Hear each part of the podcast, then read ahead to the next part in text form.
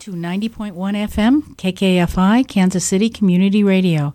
Stay tuned for the Heartland Labor Forum, radio that talks back to the boss.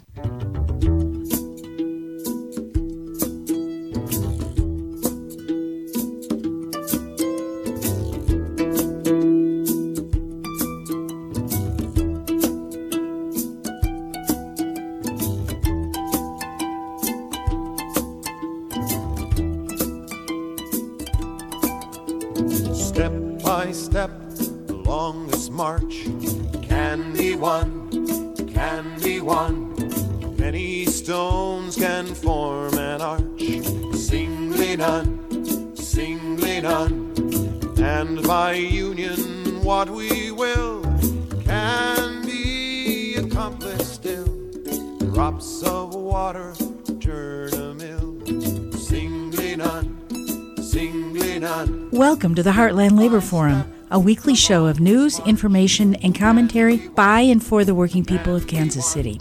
This show is produced by a team of volunteers from a broad range of workplaces and unions.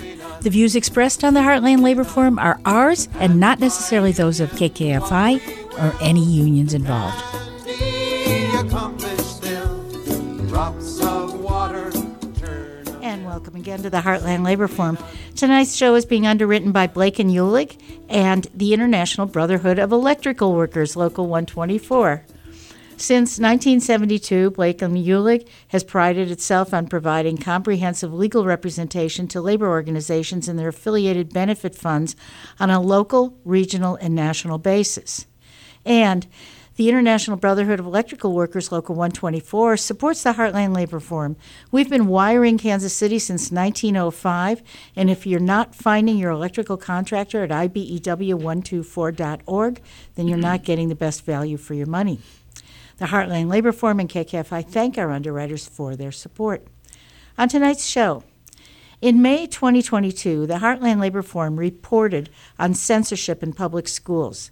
This week, we're going to follow up with Kansas City, Missouri school librarian Rebecca Parker about the escalation of book bans and the chilling effect it's having on our local school libraries. Then, the Economic Policy Institute just did a checkup on the post COVID economic health of the Midwest, and they found it to be sickly especially in regard to minority unemployment, unionization rates, and lack of employer policies like sick leave. We're going to get the report tonight on the show. In the news, American Postal Workers Union called for a ceasefire in Gaza, and Maximus call center workers want a union. Our feature at the end of the show is Remember Our Struggle with Ariana Blockman, and it's about Mexico's campesinos, NAFTA, and the Zapatista Rebellion. And now for the news.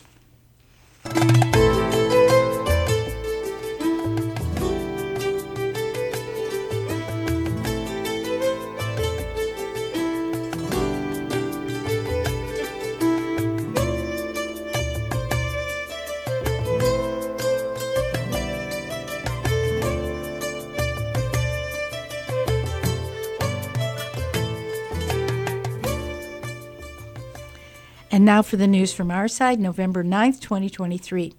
The American Postal Workers Union has become the largest union so far to come out for a ceasefire in Gaza.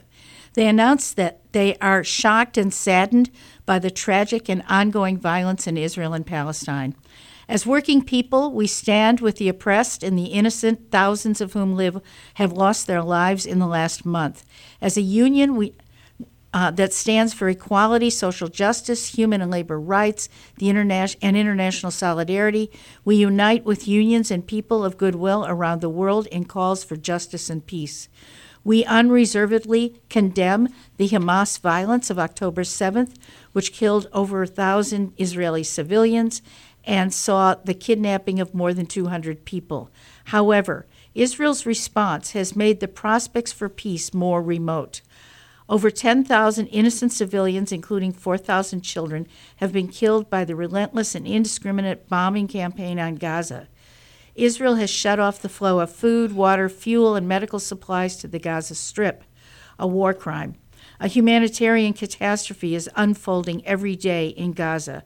thousands more innocent civilians stand to die wholly preventable deaths. We call on our government, which is the primary foreign benefactor of the Israeli government, to use all its power to protect innocent lives and to help bring about peace in the region and not use our tax dollars for more war. We join the calls for an immediate ceasefire, the release of hostages, and urgently needed massive humanitarian aid to the people of Gaza. The cries of humanity demand nothing less. At the recent AFL CIO Executive Council meeting, APWU President Mark Dimondstein, who was an anti Zionist Jew, read a written statement similar to this, but none of the other union presidents present endorsed his position. Following President Biden, the vast majority of unions favor the Israeli side of this conflict and are not calling for a ceasefire of the bombardment of Gaza. Mike Elk's payday uh, report is tracking censorship of journalists and their unions. A response in the following story as journalists face pressure not to present views sympathetic to Palestinians. Unionized journalists around the U.S. are pushing back against their employers. Yesterday, Writers Guild member called out Hearst Media for trying to enact a strict social media policy that would restrict journalists' speech on Palestinians. The policy re, uh, restricts writers' speech on their private social media channels, and the Guild's legal team is studying the policy at the News Guild, which represents reporters at main, mainly daily papers and online members, are fearful of censorship. New York Times Magazine staff ja- Jasmine Hughes resigns from the publication after facing pressure to sign a petition condemning Israel's attack on Gaza as genocide. In a newsroom wide email to colleagues obtained by the Washington Post, Jeremy Barr Hughes urged journalists to use their union rights to protect themselves from censorship, saying, Unfortunately, my resignation process was under pressure. I largely denied guild representation. As union members, there is a specific process that must be followed before major discipline action can occur. That did not occur. Don't view my resignation as reinforcing management's message that they can formally discipline employees without going through the process outlined in our contract. The Guild is there for the exact purpose to protect our rights and all interactions with management. Please make sure to communicate your experiences to the Guild reps so that they can help enforce the process and keep our rights safe. So far, the News Guild leadership hasn't said anything about the forced dismissal of Hughes from the New York Times. Meanwhile, union dock workers in Belgium, Spain, and Australia are refusing to unload arms being shipped to Israel. Paul Keating, Maritime Union of Australia Sydney branch secretary, said, Our branch believes peace is union business and will always fight alongside those in our global community who are facing genocide ethnic cleansing, and war crimes, no matter how many in our society choose to ignore it. We demand an urgent ceasefire and an end to all uh, the decades long siege and blockade of Gaza and a political solution for Palestinian justice. And in Canada, the national's largest public sector union, CUPE, the Canada, Canadian Union of Public Employers, employees has called for a ceasefire of Israel Palestine. The largest private sector union, Unifor, has de- demand a ceasefire in Gaza. Unifor statement said, "We are shocked to see can- Canada abstain on a vote calling for immediate, durable, and sustained humanitarian trace at the UN General Assembly on October 27th. And abstain on such a significant vote demonstrates to the world Canada's passive acceptance to ongoing attacks on civilians. This is totally unacceptable for a country that prides itself on being a human rights leader on the world stage. And Maximus is a very large federal contractor based in Virginia. Today, hundreds of its workers went on strike for one day. These workers help Americans enroll in affordable health plans, but do not have access to quality, affordable health care of their own. A new analysis by the communications workers finds that workers at Maximus Inc. have health plans that are both more expensive than comparable plans and expose them to higher out of pocket expenses with deductibles as high as $4,500 per year, 15% of a year's wages for the lowest paid Maximus workers. This means that the very workers that the federal government trusts to help millions of Americans enroll in Medicare and Affordable Care, Act, Affordable Care Act, the ACA, plans do not have adequate access to affordable health care themselves. As part of its contract with the federal government, Maximus is reimbursing is reimbursed for its fringe benefit costs. Today, workers are striking and demanding $25 an hour, affordable health care, and the right to organize. That's the news from our side. The news tonight was read by Charles Morty Mortensen, Michael Savoir, and I'm Judy Ansell. Some parents have a problem with books that are too rough, tackling things like race and gender, or with characters who curse. Our kids are far too precious to expose them to this stuff, though the music that they listen to is way, way worse. Don't give a book on CRT to my sweet son or daughter, or about any love but married heterosexual romance. We must shield kids from the sacrilegious spells in Harry Potter and that anti authoritarian Captain Underpants. Ban the books. Ban the books. Ban the books. Ban the books. Think of all the minds and hearts they are infecting. Ban the books. Ban the books. Let's ban those books. Ban the books. Our fragile little angels need protecting. Good evening. I'm your host, Christina Dismay. Censorship and book banning is nothing new. The earliest recorded book ban in U.S. history was in 1637 in Massachusetts, where Thomas Morton's New English Canaan, a critique on Puritan society, was banned. Over the years, Many books have been challenged or banned for various reasons. However, recently there's been an unprecedented amount of books challenged or banned here in the US. In 2022, over 2,000 books were brought into question. According to the American Library Association, there is a record number of attempts to ban books in 22, which from the year before in 21, that's up by 38%. With us this evening is local librarian Rebecca Markham Parker. We spoke with Rebecca back in May 22 when we had a show on censorship in public education. Today, we get Rebecca's insight on this concerning trend and its impact that's going to have on our libraries. Thank you for joining us, Rebecca. Thank you for having me. Well, first of all, uh, introduce yourself a little bit, your experience and education, and your role as a librarian. Sure. I am a Kansas City native. I have lived in the area my entire life. I have been a librarian in the Kansas City Public Schools. Now, this is my 26th year. I've spent uh, 24 years as an elementary and middle school librarian. And uh, last year and this year, I've been a high school librarian. Um, I'm very involved in the Missouri Association of School Librarians they provide really excellent PD for members across the state. I've also helped provide that PD.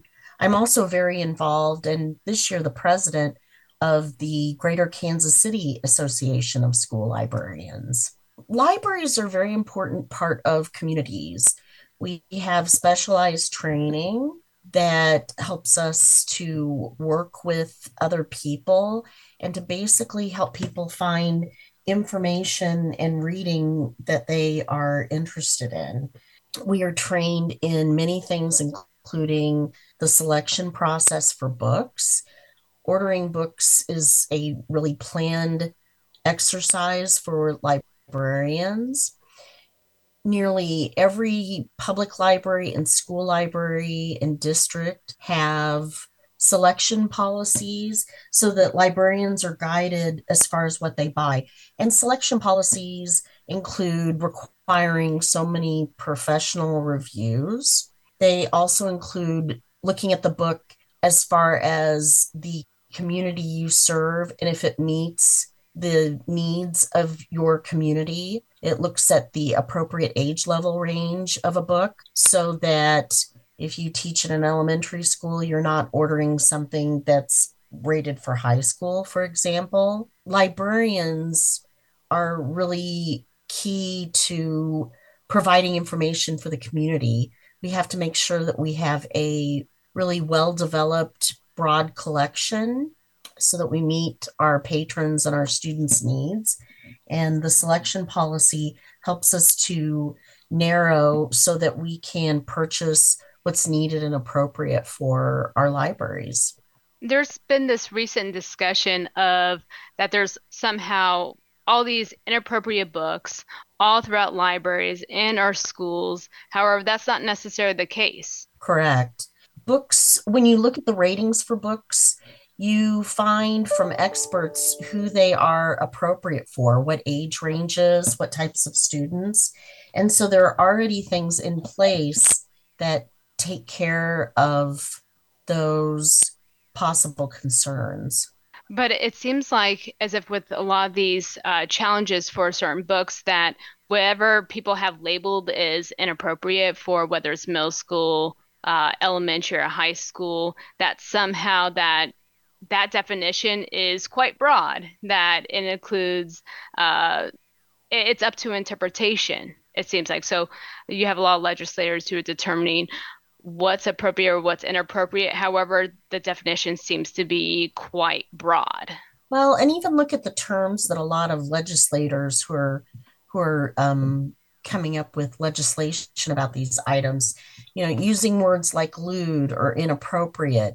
They're um, very they're full of judgment, and really, I think what we're wanting to make sure is that things are age level appropriate for students. It's interesting too that a lot of books being banned are books that are about the LGBTQ plus experience or books about minorities, stories about people from the Black community, the Asian community, the Native American community, and anything about gender. There are lots of issues people perceive with that too. But by eliminating those books, we eliminate the ability to learn from those experiences. Exactly. And what I'm going to bring up is something that I know a lot of our listeners have experience with, but the Scholastic Book Fair. I know growing up, it was a big part of my life. I look forward to it during the fall, during around parent teacher conferences, the book fair rolls out and you get to go through and you select your book.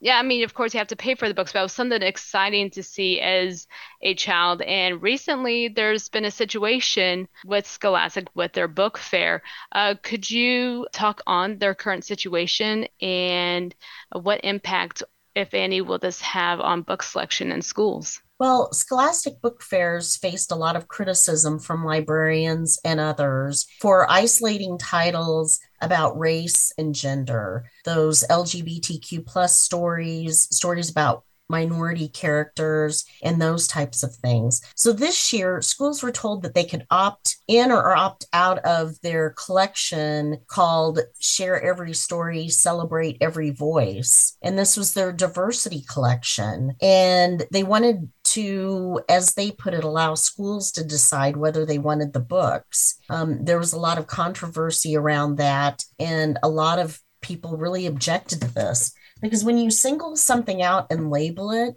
violating, possibly violating others' First Amendment rights, because of the huge controversy and the objections to doing this, this practice is going to be discontinued in January. So they have already backtracked on this decision. Scholastic published it as a way to support librarians, but it was not supporting of librarians and students at all. And with the Scholastic Book Fair, parents are there, they send money to pay for specific books. So it's not like all the books are necessarily being handed out. It is through uh, parents do have voice in the selection that they're to a degree what books are their children are selecting.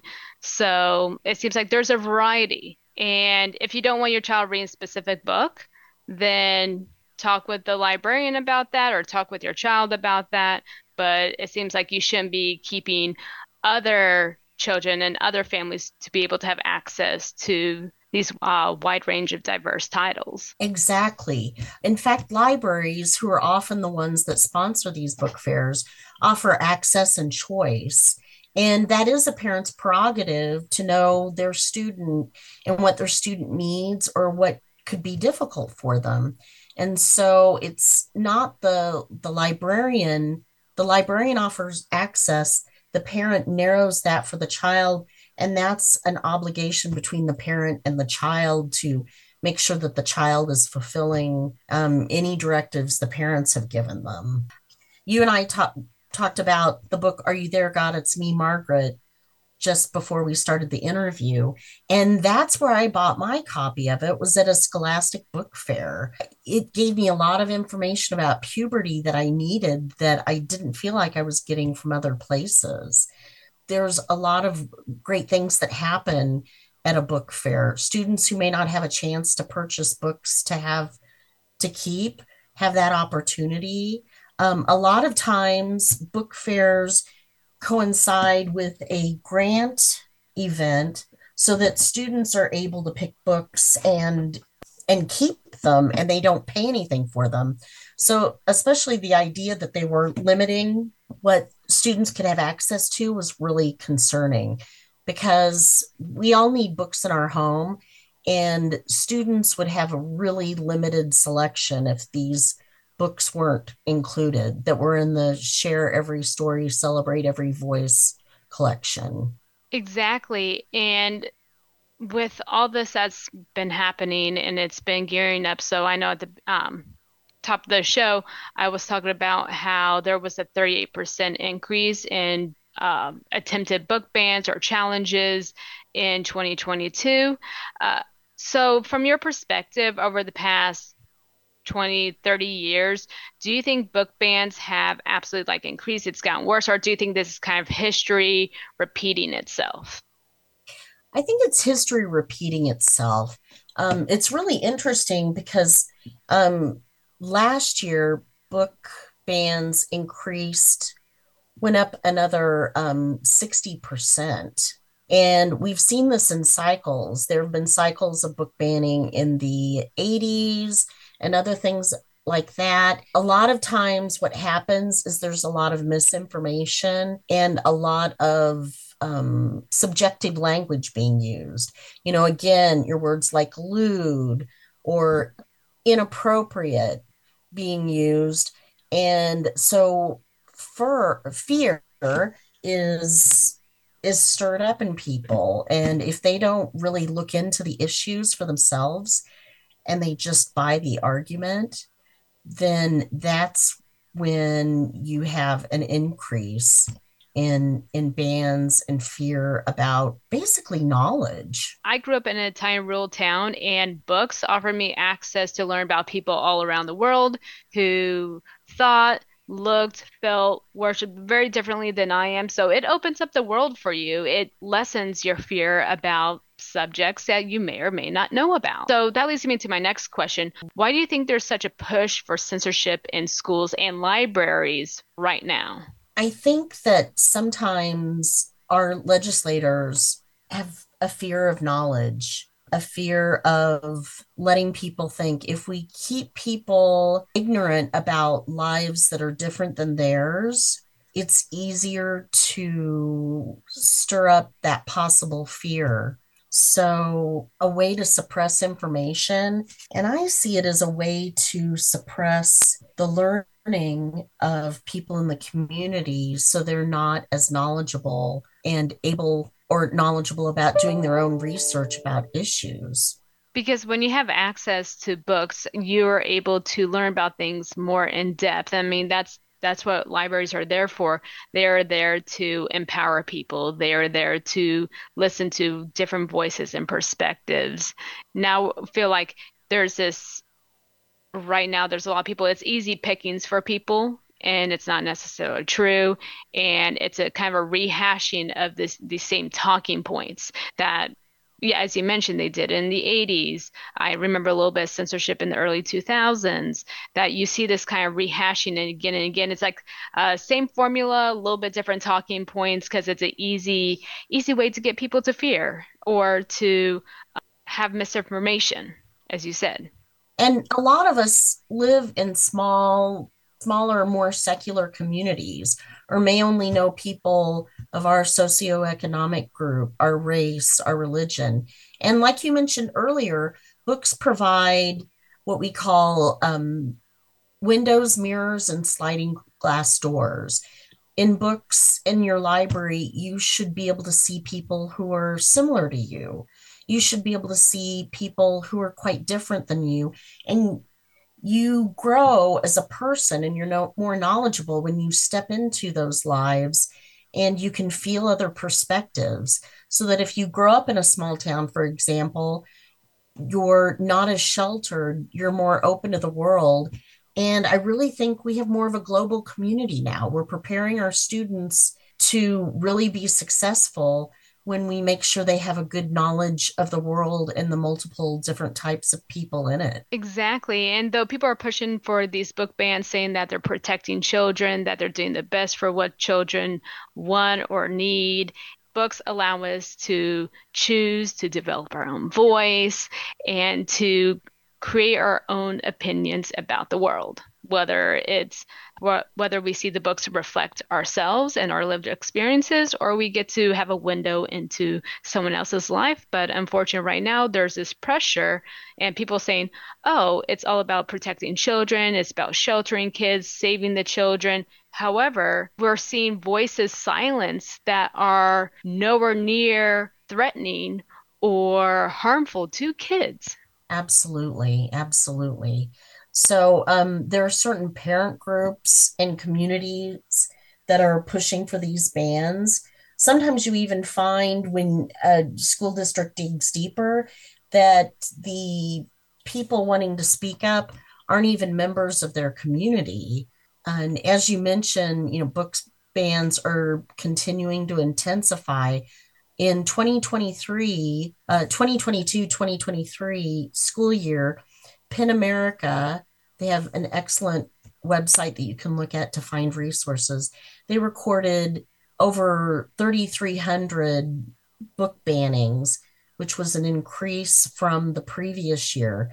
This year, I imagine that that number will grow because there are a lot of districts that have bans that have multiple bans that weren't even listed that didn't have any in 2022 2023 and election season's coming up and this is a talking point it's an easy check check the box talking point for a lot of politicians oh absolutely as we're wrapping up our interview, how can communities support their local libraries, whether it's their local public library or their public school library? One thing they can do is be knowledgeable. Missouri has Senate Bill 775 that was passed a little over a year ago and the ACLU has filed a lawsuit in challenge of that. So be aware of those types of things happening. In this new law, libraries can be charged, librarians can be charged with a misdemeanor and they face possible jail time when they're really just trying to protect students' First Amendment rights. And so they're looking to have the law rendered judged as unconstitutional or unenforceable. Some things you can do in your community is attend board meetings and go on record as trusting librarian professional judgment. Um, as our MASL's past president, Melissa Corey, said, school librarians in Missouri serve as trained certified experts when curating appropriate collections for our students and Senate Bill 775 and other restrictions have created a chilling effect on school library collection development. And that results in fewer representative books within our collections due to fear of prosecution.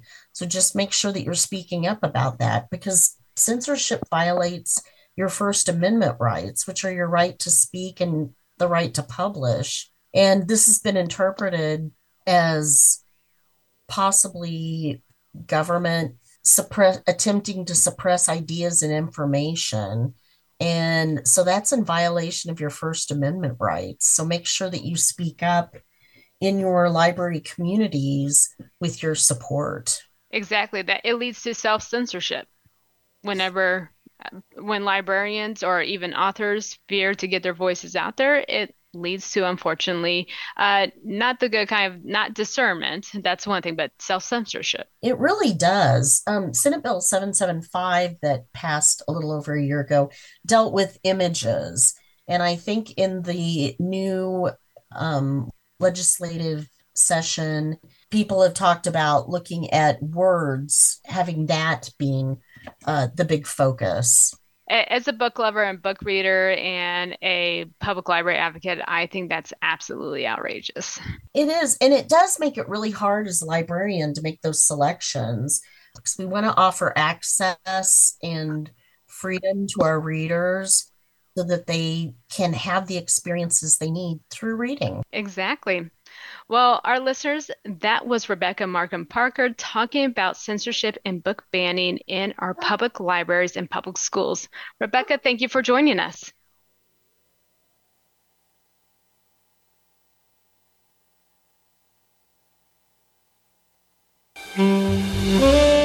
Hey, all you bugs out there in radio land. You like noir? You know, gangsters, gumshoes, detectives, and such as that. Shots in the Night has them. Sometimes. Sometimes they're human, and sometimes they're not. Tune in to Shots in the Night on the second Thursday of each month on KKFI 90.1 FM, Kansas City Community Radio, to find out.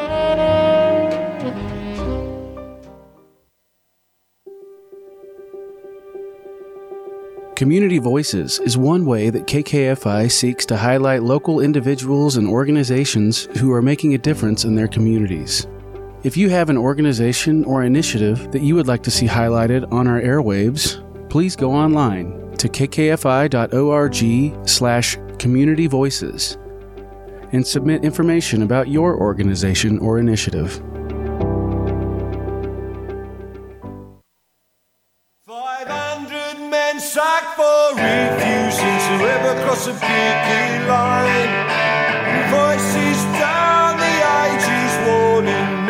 Cross a picket line. You must never cross a picket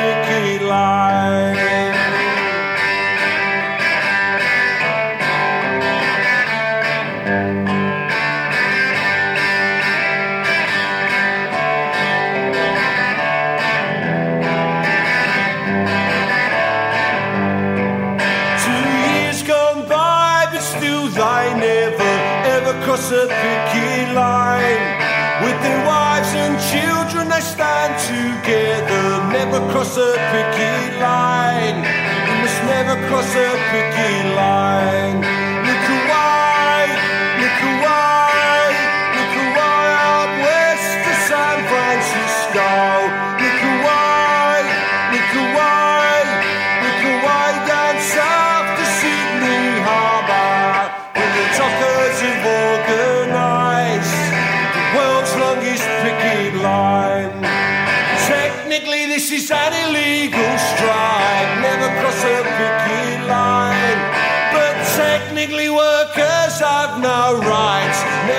A picket line.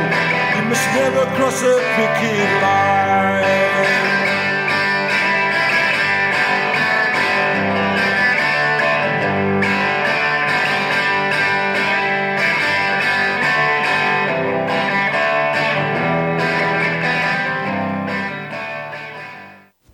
This is Bill Bragg's Never Cross a Picket Line. Good evening. You are listening to the Heartland Labor Forum. I am your host, Zhongjing Li. And on tonight's show, we will be talking to analyst Nina Mast from the Economic Policy Institute on a new report, Economic Recovery in the Midwest, Challenges and Opportunities After the Pandemic, released last month. Welcome, Nina. Thanks for joining us. Thanks for having me. So the report is quite comprehensive.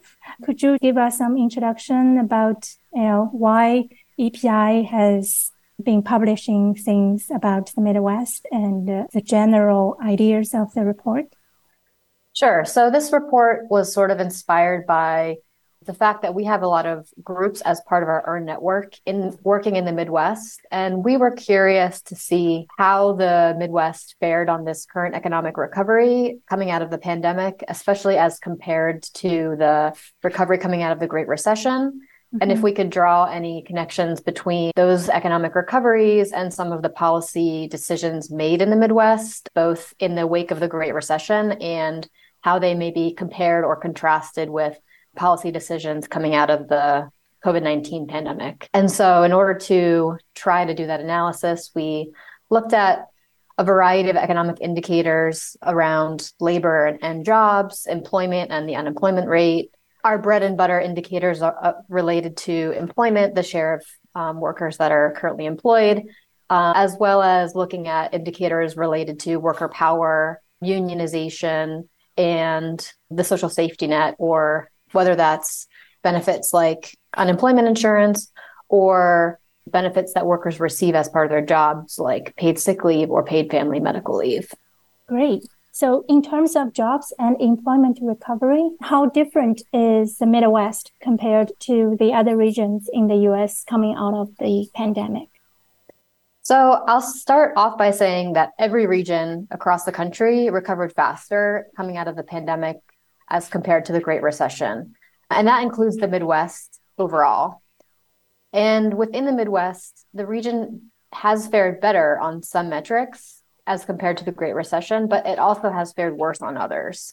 And so, to give an example, the Midwest has long had really low unemployment rates, the lowest of any region. And it currently is still the lowest of any region. Actually, it reached a historic low of 3.2% recently. So that has been an encouraging sign. At the same time, the Midwest is the only region in, that is still facing a jobs deficit relative to pre pandemic employment trends. And on top of that, wages for the typical worker have grown slower in the Midwest than in other regions.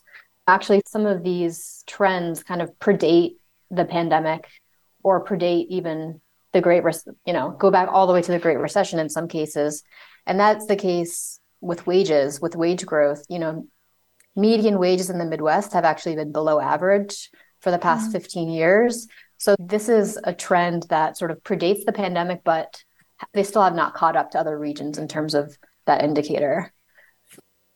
Does the Midwest experience some kind of even recovery across different sectors or industries? Maybe we can zoom in, you know, these disparities across different sectors. Sure. So, I mean, the answer is no. There, mm-hmm. while private sector employment overall has recovered to levels that actually exceed pre-pandemic levels, not all industries have recovered at the same rate.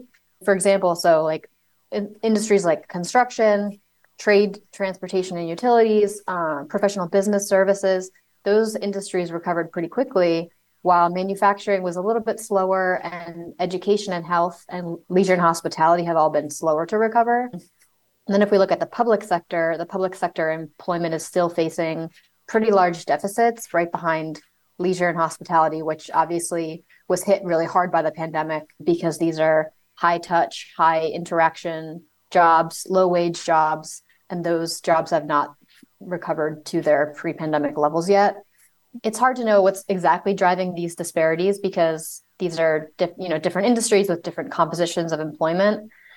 But we know that wages and working conditions amid the pandemic definitely played a role in the recoveries the sort of disparate recovery we saw. For example you know leisure and hospitality sector which includes restaurants is known for low wages high rates of sexual harassment lots of labor violations it's a low road employer and it was also hit very hard during the pandemic. So a lot of these workers left the industry and employers have failed to bring those workers back to the industry because of the low wages that they are still still present in this industry. And so we think that that, that is certainly playing a role in the slow recovery um, of leisure and hospitality. And the same could actually be said for public sector workers.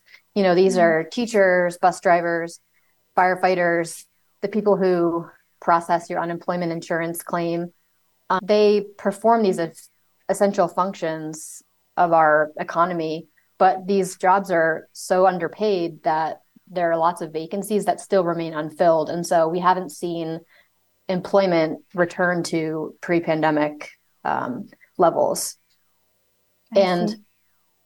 On the public sector, I'll just say, you know, this is really an issue of racial and gender justice because the public sector has historically been an important source of good quality jobs, particularly for women and workers of color. So when we see these deficits in public sector employment, it's disproportionately impacting um, women and workers of color. That's kind of related to my next question because, as you mentioned, we are seeing very mixed signs for workers in terms of unemployment rate as well as wage safety net, etc. Um, Right. Could you expand a little bit on the racial and the gender gaps? Sure. As you say, it's kind of a mixed picture. So I'll start with unemployment. Like I said before, we are seeing historic lows in the unemployment rate, and workers of all races and ethnicities fared better during in the wake of the um, COVID nineteen pandemic as compared Mhm. with the Great Recession. We saw much smaller increases in the unemployment rate. At the same time, we still have these racial and ethnic disparities in unemployment rates that have that predate the pandemic. For example, the Black unemployment rate is still two and a half times that of white workers. And it's actually worse for Asian American, Pacific Islander, and multiracial workers. The gap there is nearly three times the rate of the unemployment rate for white workers. So these disparities, um, while maybe they were not worsened to the extent that they were in the Great Recession, we're still seeing um, gaps that need to be addressed in these en- these indicators. Another indicator that we look at is the the prime age employment to population ratio. This is the share of workers ages 25 to 54 who are currently working. And we saw that the gap between white and black workers has actually narrowed over the pandemic period, which is an encouraging sign. But it's actually widened for American Indian and Alaska Native workers. So while we're seeing some encouraging signs, at the same time, we're seeing there's more work to be done. And in terms of the gender gap, it has not narrowed at all. So we, we still have that large gap in the share of prime age workers who are working based on their race, ethnicity, or gender. I see. So the recovery process really shows we have a long way to go in terms of closing these gaps. That's right. And that's why we make recommendations around bolstering the social safety net, investing mm-hmm. in our care economy, and expanding workers' rights in order to help address these longstanding disparities. Even though we are coming out of the pandemic in a in a stronger place as compared to the Great Recession, these disparities really predate this downturn and will take concerted investments to to close. You just mentioned these kind of challenges the Midwest face in the economic recovery. Could you introduce something like the opportunities the Midwest probably have, and what role do you think labor unions and uh, lawmakers in the Midwest can possibly play in this process? Yeah, I think the big challenge that the Midwest faces is resisting this urge to return to a period of austerity like the one that prevailed in the wake of the Great Recession, and, and instead using this opportunity to invest in workers and families, invest in the public sector, and repeal the anti worker policies that have become so dominant across the Midwest and other regions. I think otherwise, the region has this potential to lose out on some of the progress it's made, you know, potentially to backslide on some of that progress, and also to miss out on opportunities to build a stronger and more equitable economy. I can give a concrete example of what I mean about backsliding on progress. For example, with poverty, the economic relief measures as part of the pandemic kept two and a half million Midwesterners out of poverty. But as those programs have ended, the supplemental poverty rate has actually increased by more than three percentage points over 2022. And so that's 2 million people who are now below the poverty level who weren't previously. And so I think it just goes to show that what's at stake when we say that the Midwest really needs to capitalize on and sustain these investments, because these are lives at stake when we're talking about the need to invest in these in solutions that help workers and their families. As these federal investments like government relief efforts wind down, the Midwest really needs to take advantage of a lot of the recent legislation that has pumped historic levels of funding into the region and regions across the country. So, you know, related to the pandemic, that's the American Rescue Plan Act, that's the Inflation Reduction Act, the Bipartisan Infrastructure Law. These are historic levels of funding that can be used to really like bolster public systems and invest in good quality union jobs in infrastructure and manufacturing and clean energy. But in the case of ARPA, Midwestern states haven't spent a lot of this money, haven't spent billions of dollars that has been made available through this this law. And it will take a lot of sustained work and advocacy to make sure that the jobs that are created through all of the infrastructure legislation that was passed will be used to create these good quality union jobs and benefit communities.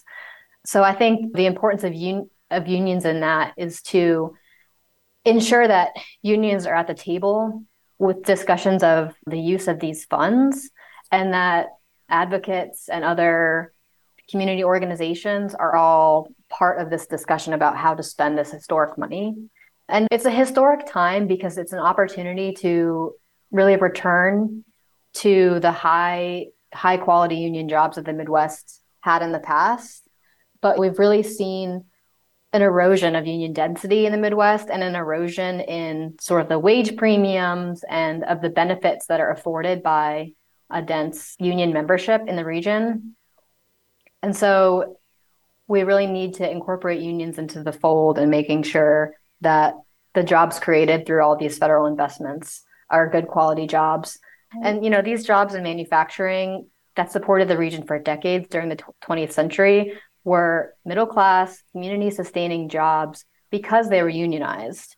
And so, a historical lesson, I think, is that this Midwestern economy that we think of as having high road jobs, as having good paying, family sustaining jobs, they only come with organized workers and policies that promote union organizing.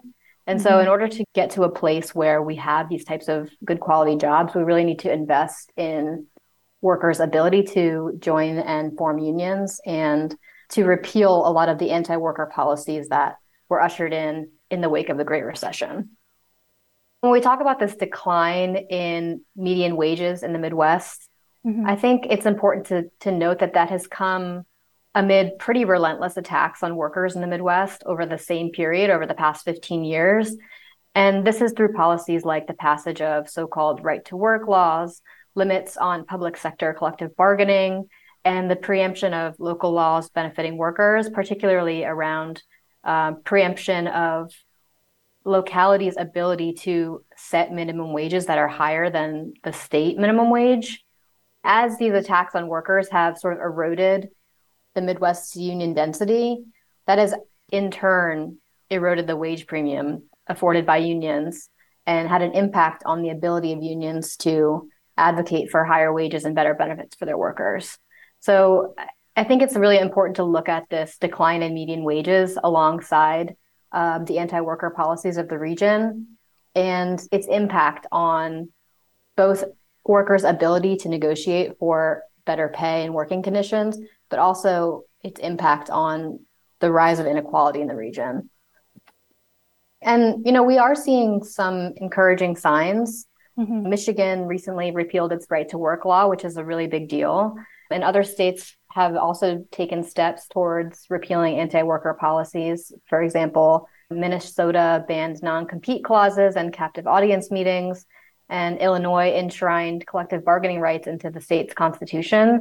So some states are taking steps to repeal some of the anti worker policies that have been implemented and to invest in workers' ability to organize but we need to see we need to be seeing much more of this and in in other states across the midwest in order to address the impacts of these anti-worker policies that were implemented in the wake of the great recession Great. Thank you, Nina. We're talking to analyst Nina Mast from the Economic Policy Institute on the report Economic Recovery in the Midwest Challenges and Opportunities After the Pandemic. Thanks for joining us, Nina.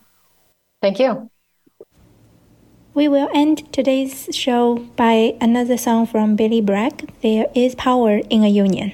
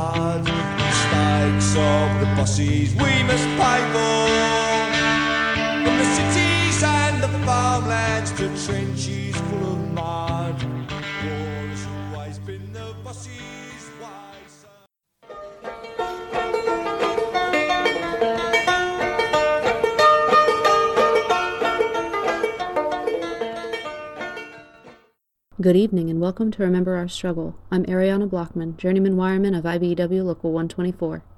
Tonight we are going south of the border to examine the life and struggles of the indigenous people of Chiapas with their Zapatista movement and see how their story intertwines with United States history and labor history generally.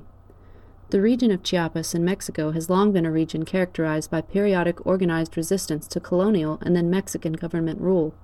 It was in this context that on January 1, 1994, with the activation of the North American Free Trade Agreement, NAFTA, the Zapatista Army, EZLN, went public. Their declaration was one of armed separatism, and they had long felt not only unrepresented but even persecuted by the Mexican government. When the Mexican Revolution had occurred a century before, land which had formerly been held by near gentry had instead been given to the peasants who lived there under a communal land ownership structure known as ejidos. The negotiation of NAFTA brought numerous changes, including the end of governmental support for the ejido system. At the same time, the passage of NAFTA and the elimination of Mexican agricultural subsidies drove food prices higher in the cities almost overnight, and drove many of the traditional ancestral indigenous agriculturalists to starvation and ruin, which resulted in huge numbers of people losing their ancestral homes and means of sustaining themselves. The Zapatistas reminded everyone in their declaration of this context of struggle and loss, and stated that the sit-ins and marches they had already engaged in had went unheard and unheeded. With that, they declared war on the Mexican government. No, literally, an estimated 3,000 armed insurgents seized six area towns and then retreated into the forests. What followed was a tense and sometimes violent period of years in which the Mexican army threatened the Zapatistas in the forest, but ultimately a diplomatic solution was reached informally, if not formally, partly through the intercession of a sympathetic Catholic bishop who was based in one of the seized cities. The Zapatistas hoped to inspire a broader social movement for change in Greater Mexico, the Intercontinental Encounter for Humanity and Against Neoliberalism. They called for a national and international shared platform uniting indigenous groups and all others opposed to the neoliberal globalist agenda. They issued further statements to the Mexican government demanding independence, political inclusion of local indigenous groups which had long been disenfranchised, for a right to control the exportation and exploitation of natural local resources, for the democratization of the Mexican government, for the return of the pre existing ejido land ownership system, and other things. The Zapatistas themselves tend to resist political labels and categorization, but they are primarily composed of local indigenous groups and are described by others to be leftist, libertarian, socialist, anarchist, and to have roots in the liberation theology movement. The Zapatistas prefer to keep themselves as horizontal, non hierarchical, and leaderless as possible, but there are still some noticeable leaders, such as Subcomandante Marcos. In late 2006, the Zapatistas held another intercontinental indigenous encounter, to which they invited indigenous people from throughout the Americas and the rest of the world to gather on October 11th through 14th, 2007, near Guaymas, Sonora. This specific date was chosen due to it being, quote, 515 years since the invasion of ancient indigenous territories and the onslaught of the war of conquest, spoils, and capitalist exploitation. One of the leaders of the Zapatistas, Comandante David, said in an interview, quote, The object of this meeting is to meet one another and to come to know one another's pain and sufferings. It is to share our experiences because each tribe is different. On December 21, 2010, the Zapatistas staged a tremendous silent public demonstration including 40,000 people in five towns in Chiapas. The poet and journalist Hermann Bellinghausen, who specialized in coverage of the movement, ended his description in this way quote, able to appear suddenly, the rebellious indigenous disappeared as neatly and silently as they had arrived in the city at dawn that, two decades after the EZLN's traumatic uprising here on the new year of 1994, received them with care and curiosity, without any expression of rejection. Under the arches of the mayor's office, which today suspended its activities, Dozens of Ocosinguenses gathered to photograph with cell phones and cameras the spectacular concentration of hooded people who filled the park like a game of Tetris, advancing between the planters with an order that seemed choreographed to get the platform installed quickly from early on, raise their fists, and say quietly, Here we are, once again. Zapatista communities today continue to operate independently to build and maintain their own social, economic, and political infrastructure with a clearly stated emphasis on feminism and the inclusion of women. They also continue to build international ties with other indigenous communities engaged in struggle to protect their traditional ways of life around the world. I hope you have enjoyed learning about the unique, truly revolutionary Zapatista movement in Mexico and its efforts to protect indigenous and other marginalized communities throughout the Chiapas region. Have a great evening, everyone. And now for the Heartland Labor Forum calendar, which is also on the Heartland Labor Forum Facebook page. Turkey giveaway. Volunteers needed to help give away those turkeys. Saturday, uh, November 11th from 10 a.m. to 2 p.m. This is at Macedonia Baptist Church at 1700 East Linwood uh, in Kansas City, and it's sponsored by the CBKC Community Builders. The UU Forum this week is on how area power utilities are stalling on climate change progress with Ty Gorman from the Sierra Club. That's Sunday, 9:30 a.m. at All Souls UU Church, 4501 Walnut Street in Kansas City, or on YouTube. You have to go to the church's website in order to get the YouTube link. Starbucks Red Cup Rebellion is November 16th. And hopefully it'll take place here in Kansas City because it's taking place everywhere else in the United States. So if you go to Starbucks, show some support for the workers. Jobs with Justice fundraiser for the minimum wage and sick leave ballot measure is Thursday, November 16th, 5:30 to 7 p.m. at Homesteader Cafe, 100 West East 7th Street, Kansas City, Missouri and a steward's workshop, workshop, workshop on assertive, assertive grievance handling, November 18th, 7 to 8.30 p.m. Register online at labornotes.org slash events. That's it for tonight's show. Tune in next week. We're going to have a show about the Teamsters for Democratic Union convention that took place last week, and we're calling it Poking the Corporate Bear. The Heartland Labor Forum, the Heartland Labor Forum is a member of the Labor Radio Podcast Network. Check out the rich diversity of programming related to workers and unions at laborradionetwork.org. That network now has over 200 radio shows and podcasts all about labor. Check it out. Thanks to tonight's engineer, Scott Stanton. And stay tuned for the Thursday night special, which is Shots in the Night Radio Theater.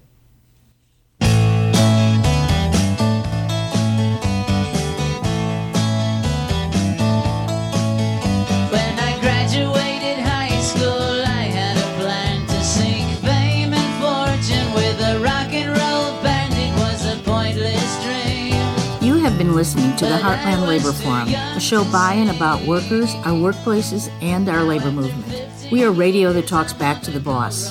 And you can talk back to us too. Send us your feedback, your workplace stories, news, and ideas for shows to Heartland Labor Forum KKFI at gmail.com. Our website, where we archive shows and post our upcoming ones, is heartlandlaborforum.org.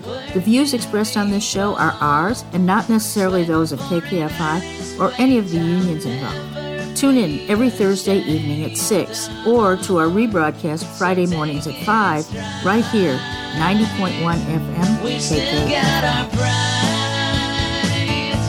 cause we are the working class, and that's the place to be.